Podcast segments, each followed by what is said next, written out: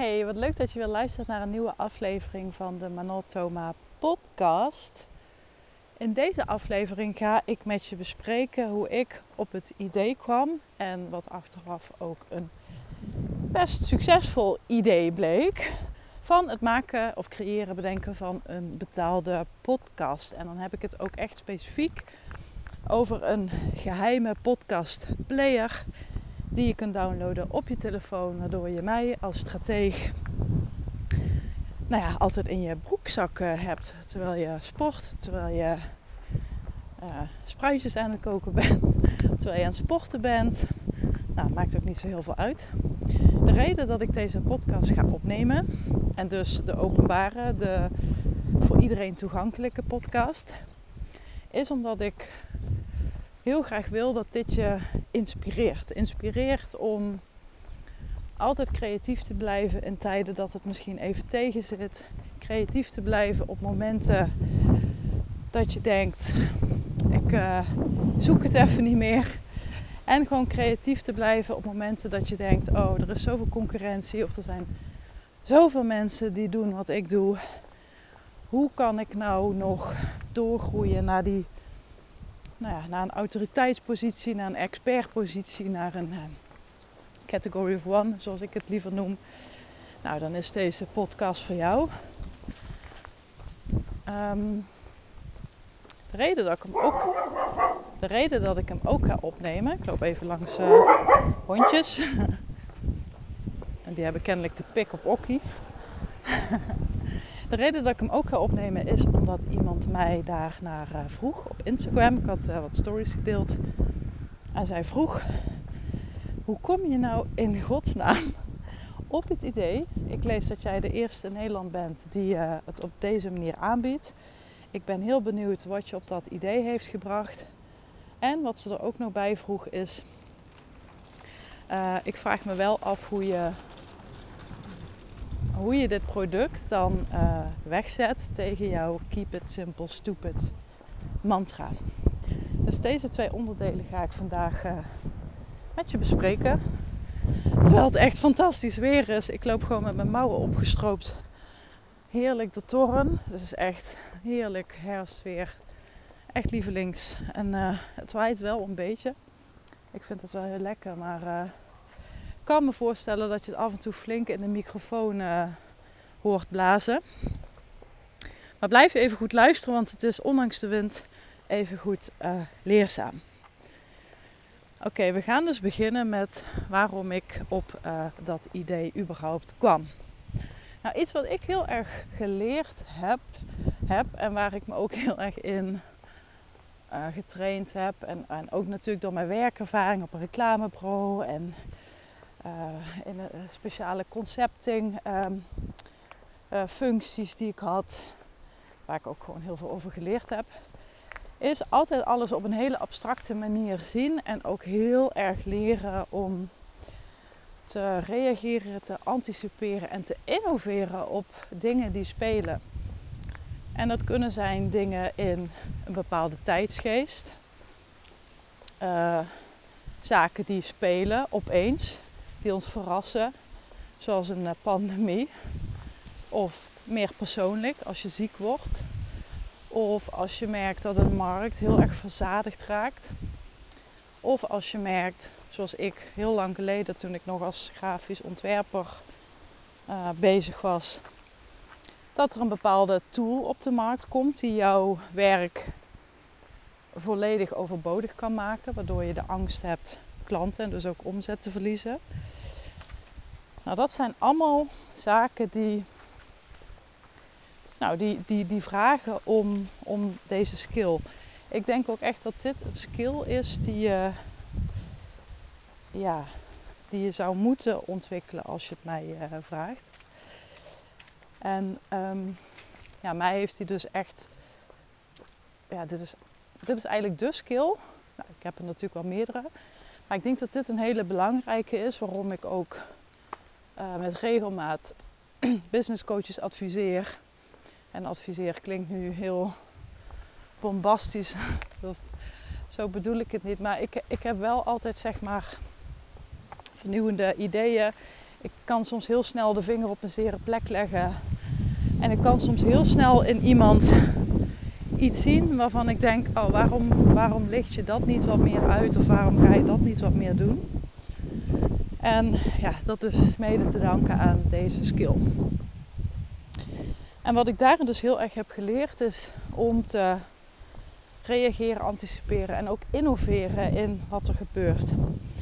En voordat je nu denkt, oh dat klinkt wel heel groot en uh, heel ingewikkeld. Nee, ik, ik ga je meteen geruststellen.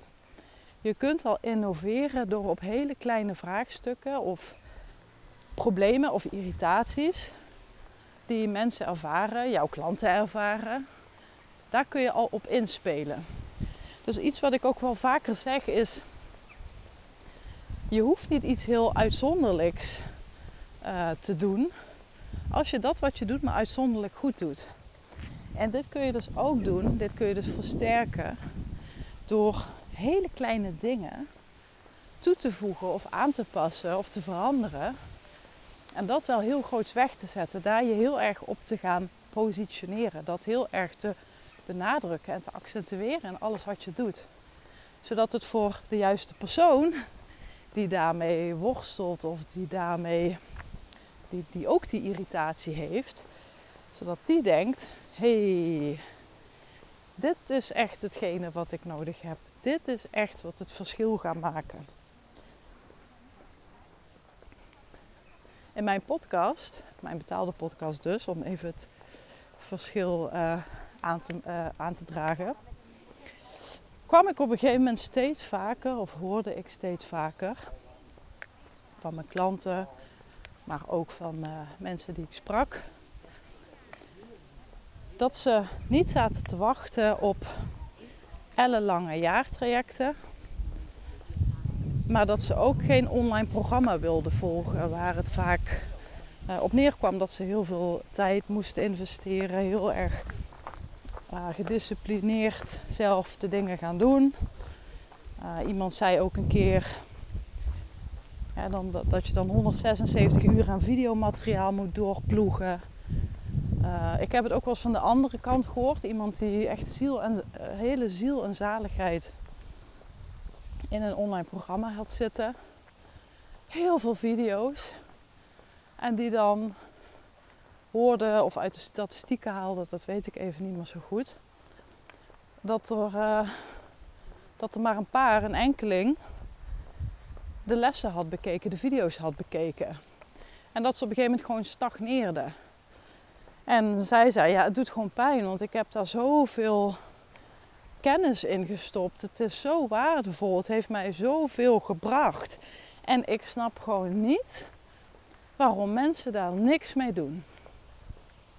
Nou, van dat, alleen al van dat stuk, daar kunnen ook nog tal van andere redenen aan zitten. Hè. Dat kan ook heel erg met je prijs te maken hebben gehad. Dat kan heel erg te maken hebben gehad met uh, het feit dat niet duidelijk is wat ze precies gaan leren. Dus dat, dat kan ook weer echt alle kanten op.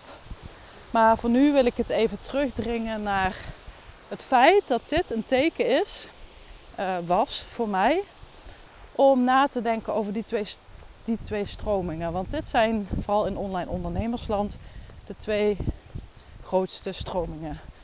Uh, daar heb ik me wel eens vaker over uitgesproken. Je hebt aan de ene kant het online uh, programma Dus de mensen die heel erg zijn van de funnels en de online producten en alles op de uh, automatische piloot verkopen en heel veel uh, programma's lanceren. En dan heb je aan de andere kant, en dat is iets jonger dan de mensen die de online programma's preachen, zeg maar. En dat is meer de high-end tak. En dat zijn de mensen die zeggen één aanbod hebben voor een hele goede prijs, voor een hoogwaardige kwaliteit. Zodat je met, met relatief weinig mensen aan je beoogde omzetdoelstelling komt. Dus dit zijn even heel grofweg de twee stromingen. En dus van beide stromingen, of uit beide stromingen, van mensen die in, in een traject hebben gezeten, kreeg ik dus vaker eh, te horen dat ze ofwel geen zin hadden in een heel jaarprogramma. Uh, en dat ze ook geen zin hadden in allerlei online trainingen met 3000 video's die ze dan toch niet gingen bekijken. Dat was een beetje de, de hele strekking.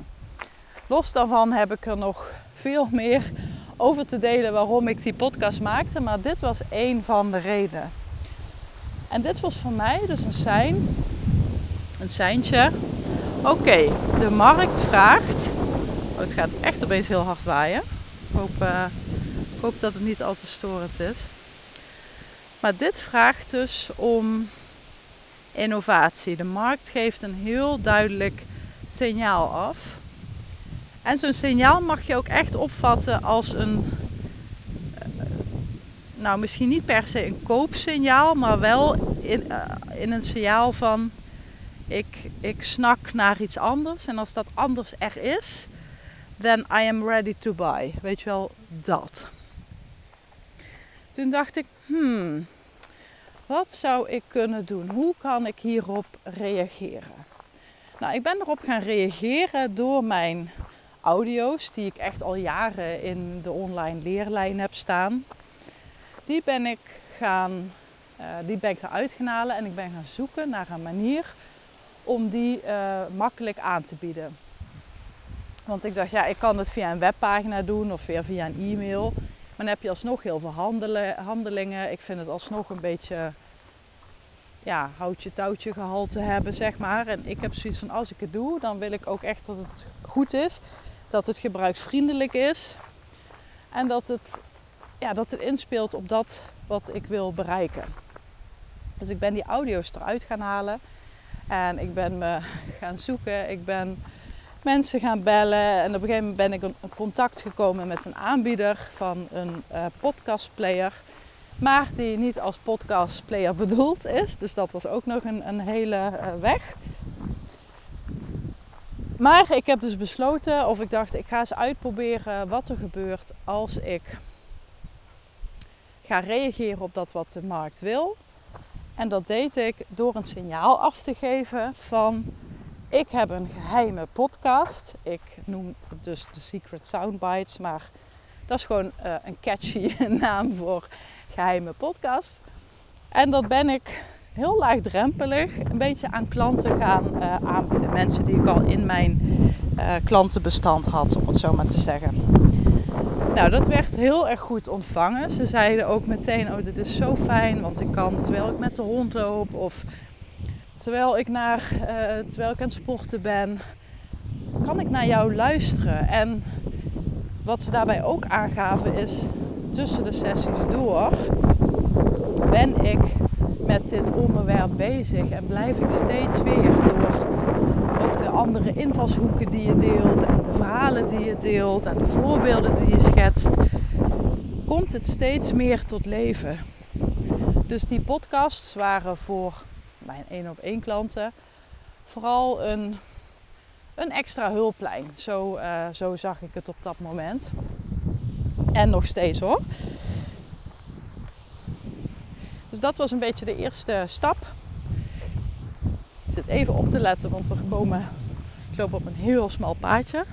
En er komen mensen mij tegemoet. En ik weet niet of die ook honden bij zich hebben. Ook hier soms een beetje bang. Maar um, ja, dit was eigenlijk de eerste stap. Vervolgens had ik dus de, de audio's die ik al in de leerlijn had, die had ik omgezet. Of die had ik laten omzetten, getest. Nou, dat bleek allemaal te werken. Uh, codes aangemaakt, want als je die podcastplayer downloadt, dan heb je dus een, uh, heb je dus een code nodig. Nou, dat hebben we, allemaal getest. En uh, dat werkte allemaal fatsoenlijk. Liep inderdaad mensen tegen moet. dus vandaar even de pauze. Nou, dat werkte allemaal fatsoenlijk. En toen dacht ik, oké, next step ik ga gewoon eens heel nonchalant, want ik ben helemaal geen lanceer uh, uh, persoon. Ik heb daar heel weinig ervaring in, laat ik het zo zeggen. Maar nou, ik heb er wel een beetje feeling mee. Ik denk, ik ga het gewoon eens op een heel laagdrempelige manier een beetje pitchen, een beetje prikkelen, een beetje, een beetje laten vallen zo uh, terloops. En dat deed ik op Instagram Stories. Volgens mij heb ik ook één poster aangeweid. Maar uh, dat was het dan ook. Nou, en daar kreeg ik echt hele goede reacties op. En dat terwijl ik op Instagram niet. Ja, ik ben er wel actief op. Maar vooral op Instagram uh, stories. Dus qua posten doe ik, nou, doe ik niet meer heel veel. En nou ja, dat merk je dan ook in het algoritme. Dan uh, keldert je bereik. Maar in ieder geval, dat, dat percentage wat de stories bekeek, uh, was echt heel enthousiast. En dat is dan ook een signaal als je merkt dat, uh, dat mensen zeggen waar kan ik kopen of kan ik al beginnen. Dat is een heel duidelijk koopsignaal. Ik wil je even waarschuwen. Ik heb hier eerder een podcast over uh, opgenomen. Dat enthousiasme niet per se een graadmeter is voor een sale. Uh, dus die moet je even opzoeken in mijn feed. Dat is al een hele tijd geleden. Dus ik was daar wel voorzichtig in, hè, met dat hele enthousiasme.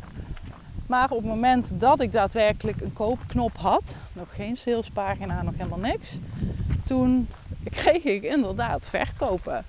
Ik moet ook zeggen, ik had het voor een heel laagdrempelig prijsje toen nog. Dat was, uh, even denken, volgens mij 33 euro. Nou ja, dat is gewoon echt een happekrat. Als je bedenkt wat voor kennis en wat voor waarde erin zit. Uh, ook echt kennis en waarde waarvan ik gewoon weet. Dit krijg je niet, uh, krijg je echt bij geen andere business coach in Nederland. Ik kan gewoon echt, durf ik mijn ziel op te, op te zetten. En ja, het is gewoon waardevol. Dus die verkopen die, ja, die kwamen. En zodoende was het voor mij een heel duidelijk signaal. hey, hier moet ik meer mee doen. Hier hebben mensen behoefte aan. En dat kreeg ik ook terug. Mensen zeiden inderdaad, ik kan heel makkelijk even een podcast opzetten. Ze zijn niet super lang. Ze zijn leuk. Ik vind het heel prettig leren om al wandelende bijvoorbeeld of wat anders aan het doen bent, om zo op die manier te leren. Het is een hele fijne vorm. Ik merk dat zelf ook als ik aan het wandelen ben, dan kom ik wat meer in een mijmermodus, waardoor nou, ik bepaalde informatie echt uh, tot me neem. Terwijl als ik heel bewust achter een desktop ga zitten, en ik moet het natuurlijk soms met de Fascinate Masterminds, want dat gaat natuurlijk allemaal uh, online via Zoom. En is dat vaak ook s'avonds laat, want dat is in Amerika. En dan merk ik gewoon dat ik het heel lastig vind om mijn aandacht erbij te houden. Terwijl als ik de opnames daarvan krijg, dan pak ik vaker de audio-opname. Die kun je dan ook uit Zoom halen. En die zet ik dan op mijn telefoon en dan ga ik soms wandelen. En dan luister ik alsnog naar die mastermind sessie. En dan hoor ik opeens dingen die ik ja, niet eerder heb gehoord. Maar nogmaals, dit is voor iedereen persoonlijk. Hè? Dus dit is uh, ja, voor mij een, uh, het voorbeeld uh, om, om te kijken hoe je kunt inspelen op bepaalde trends of bepaalde vraagstukken of, of hè, wat dan ook. Ik heb dat heel lang geleden ook gedaan, ook heel succesvol. Toen kreeg ik het, ik liet het net volgens mij al even vallen.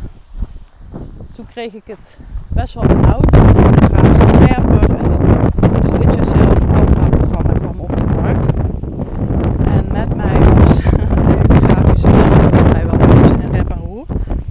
Want hè, die van ons brood en gaan mensen het allemaal zelf doen en wat moeten we nou? En toen dacht ik, oké, hoe ga ik hierop reageren? Hoe ga ik hierop anticiperen en innoveren? En toen dacht ik, ik weet het. Al die mensen die hier mij nu zelf gaan lopen knutselen, die gaan natuurlijk prutswerk afleveren. Ik bedoel dat ik op, een, op de toetsen van een piano kan uh, duwen, dat maakt mij ook nog geen pianist. pianist. Dus ik dacht, weet je wat? Ik ga een gratis Facebook, op, uh, Facebook groep oprichten. Dat was toen, een jaar of acht geleden, nog helemaal hip en happening. En dan ga ik ze in die groep uh, ga ik allemaal filmpjes en tips en tricks en tutorials delen, gratis. En nou, het bleek dat ik dat zelf heel erg leuk vond om te doen, om een beetje de juf uit te hangen. En B, het werd ook heel goed ontvangen door alle mensen die daar lid van werden.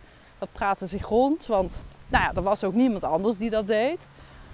En later na ben ik workshops gaan toevoegen. En ja, dat liep natuurlijk ook heel goed, want mensen wilden graag van me leren. Ik had mijn naam een beetje opgebouwd. En er kwam zelfs een punt dat een gedeelte van die community besloot mij echt in te huren voor professionele ontwerpen. En ik denk zelfs dat ik niet nu had gestaan waar ik nu sta, als ik dat had gelaten voor wat het was. Als ik niet had geïnnoveerd op iets wat er speelde. En dit is dus ook precies waarmee ik deze podcast begon. Probeer altijd creatief te zijn. Creatief heeft vaak een beetje zo'n geitenwolle sok imago. Dat je houdt van punniken en postzegels verzamelen. Maar creatief zijn zit hem heel erg in je denken. Nieuwe wegen bedenken, nieuwe manieren bedenken. En nogmaals, het hoeven geen grote, ingewikkelde, bombastische dingen te zijn. Het kunnen al hele kleine verschillen zijn. Hele kleine veranderingen. Nou, dus uh, dat is eigenlijk het eerste stukje waarom ik die podcast heb gemaakt. Ik denk dat dat stuk nu wel uh, duidelijk is. Het tweede stuk waar ik antwoord op wil geven is mijn mantra Keep it simple stupid. Hoe ik daar dan tegenover sta nu ik meerdere producten in mijn arsenaal heb. Nou, daar kan ik eigenlijk heel kort en krachtig in zijn. Ik heb jaar geleden ben ik ook in aanraking gekomen met high-end ondernemen. Ik vond het fantastisch. Ik zie er nog steeds ook zeker voordelen van en in. Maar ik heb ook uit eigen ervaring geleerd dat als in mijn geval je gezondheid verslechtert, dat het hebben van één high-end aanbod, ook al vraag je er goed geld voor, het maakt je kwetsbaar, want je bent letterlijk afhankelijk van één ding. En dan ben jij ook nog degene die dat ding levert. En natuurlijk, als je veel geld vraagt, dan heb je waarschijnlijk een, een wat uh, grotere buffer dan een ander. Kun je misschien een jaar uit uh, zingen in plaats van uh, drie maanden of zo, ik noem maar even iets. Maar toch was dat voor mij iets wat mij begon te benauwen en te beangstigen. Dus ik wist, ik moet hier iets mee doen, want dit, ja, dit trek ik gewoon niet. En dit is voor iedereen persoonlijk. Hè? Misschien denk jij, joh, joh, maak je niet zo druk. Eh, als je goed spaart, dan, dan red je het allemaal wel. En uh, je hebt altijd nog uh, verzekering. Maar ik, nee, ik zat daar gewoon, dat zat me gewoon niet lekker. Plus, ik merkte ook dat ik het heel erg leuk vond om, naast dat ik één op één klanten had, dat ik het ook heel leuk vond om op een op een laagdrempeligere manier mijn kennis over te dragen. En dat ik het ook echt oprecht heel graag wil. Ik weet dat Kim Munnekom dit ook een keer in haar podcast zei. Dat ze gewoon heel graag heel veel mensen wil helpen.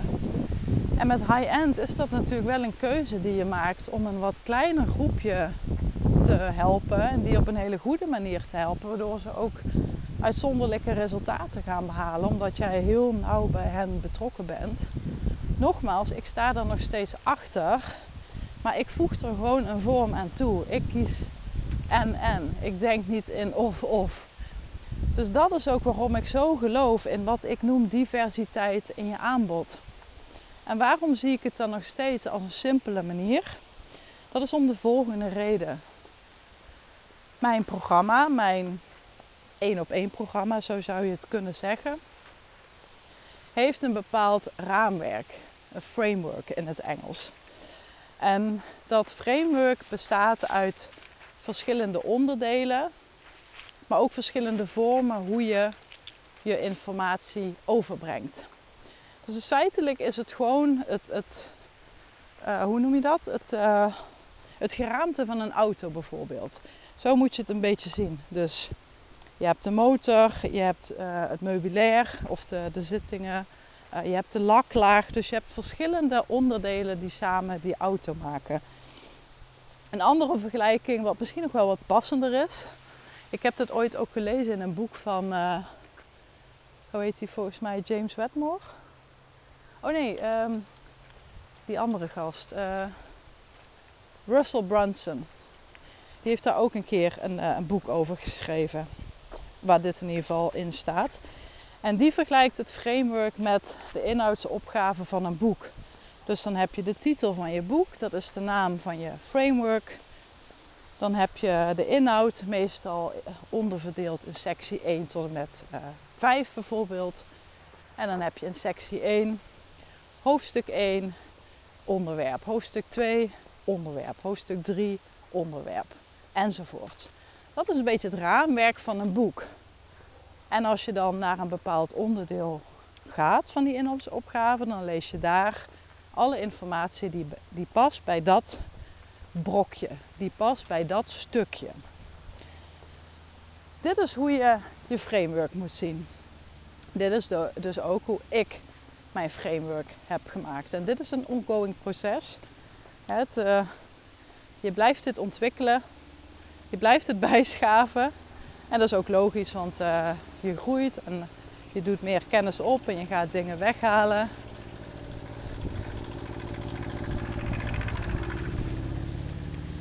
Nou, ik kwam even een 45 kilometer wagentje voorbij. Dus dit is hoe je, dat, hoe je het structureert.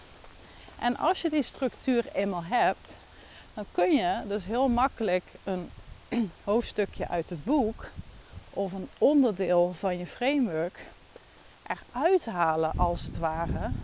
En dat separaat los aanbieden. En dit is dus exact wat ik doe. Dus je framework heeft allerlei vormen, heeft allerlei onderdelen. En zo heb, heb ik bijvoorbeeld een onderdeel, maak je aanbod woest aantrekkelijk. Dat heb ik losgekoppeld uit het grotere uh, gedeelte. En dat bied ik gewoon los aan. Ik heb een aparte vorm, een aparte leervorm in mijn traject, in mijn framework. Het waait heel hard. Dat, is dus, dat zijn dus audio's. En ook die heb ik weer losgehaald. Dus ik raad je niet, en dat zal ik ook nooit doen, ik raad je niet aan om met losse onderdeeltjes te beginnen en maar wat te gaan doen. Dan krijg je een soort Jenga-toren effect. Ehm, ik weet niet of je weet wat het is, maar dat zijn die houten blokjes waarmee je dan zo'n uh, toren bouwt. En dan moet je één voor één die blokjes eruit En dat gaat natuurlijk, gaat natuurlijk mis, dat gaat omvallen, dat, dat gaat scheef. Maar dat is wel het effect wat je ook krijgt in je business, het, het, het Jenga-effect. Laten we dat meteen die term geven, Jenga-effect. Wat veel makkelijker is, is om meteen heel groot te denken. Dus eh, meteen na te denken over wat is echt het allerbeste wat ik mijn klant kan bieden. En dan ga dan ook echt uit van je allerbeste klant. Werk vervolgens terug. Dus start with the end in mind is een heel mooie uitspraak. Werk vervolgens vanaf het einde terug naar het nu en bedenk je dan wat heeft mijn klant allemaal nodig? Welke onderdelen, welke vormen kan ik toevoegen om hem van punt A naar punt B te krijgen? Hoor weer even wat auto's hoor. Het is uh, druk hier op het uh, landweggetje in het buitengebied. Maar dat is dus wat je doet. Dus je gaat met terugwerkende kracht terugdenken en nadenken over wat is nu echt een heel vet, tof, awesome, kick-ass, dit wil iedereen hebben resultaat. En wat is het punt waarvan je denkt, ja, dit is nu echt gewoon helemaal, um, dit is gewoon nu op dit moment de hel voor mijn klant. En de hel klinkt nu heel extreem. Maar zo moet je wel een beetje denken soms in extreme. Dus schets even de hel en schets aan de andere kant de hemel. En ga vervolgens de tussenstapjes, tussenstapjes bedenken die daarvoor nodig zijn. Als je dit meteen goed aanpakt, en dit vergt natuurlijk van jezelf wat meer uh, denkvermogen, want even een podcast maken of even een masterclass geven, dat lijkt misschien makkelijk, maar het is echt veel moeilijker, makkelijker om nu wat groter te denken, dan wordt het op de lange termijn wordt het makkelijker. Als je nu te klein denkt, dan wordt het op de lange termijn alleen maar moeilijker. Dus dat heb ik gedaan en dat raad ik jou dus uh, ook aan. Het heeft mij enorm veel uh, gebracht. Uh, ik ben er enorm veel door gegroeid, financieel, maar het geeft me ook gewoon letterlijk meer rust in mijn hoofd.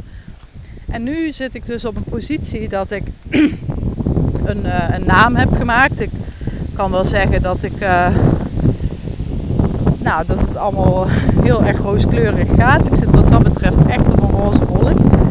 En nu kan ik ook bepaalde onderdelen loshalen en apart aanbieden. Dus voor mij is het nog steeds heel erg simpel. En natuurlijk voeg ik af en toe iets toe of pas ik even iets aan, maar over het algemeen genomen. Nou, ik ga een eind aan de podcast breien, jongens, want het gaat nu zo hard waaien. Maar over het algemeen genomen maakt het dit voor mij dus heel erg simpel. Oh, we waaien bijna weg. ik hoop dat deze podcast uh, je heeft geholpen, dat het waardevol voor je was, dat het ook antwoord heeft gegeven op de vraag waarom ik dus een betaalde podcast heb gemaakt. En waarom het dus voor mij nog steeds uh, heel simpel is. Mocht je vragen hebben of je hebt iets niet helemaal gehoord door de wind, kom alsjeblieft op de lijn en uh, ik wens je een fijne dag. Later!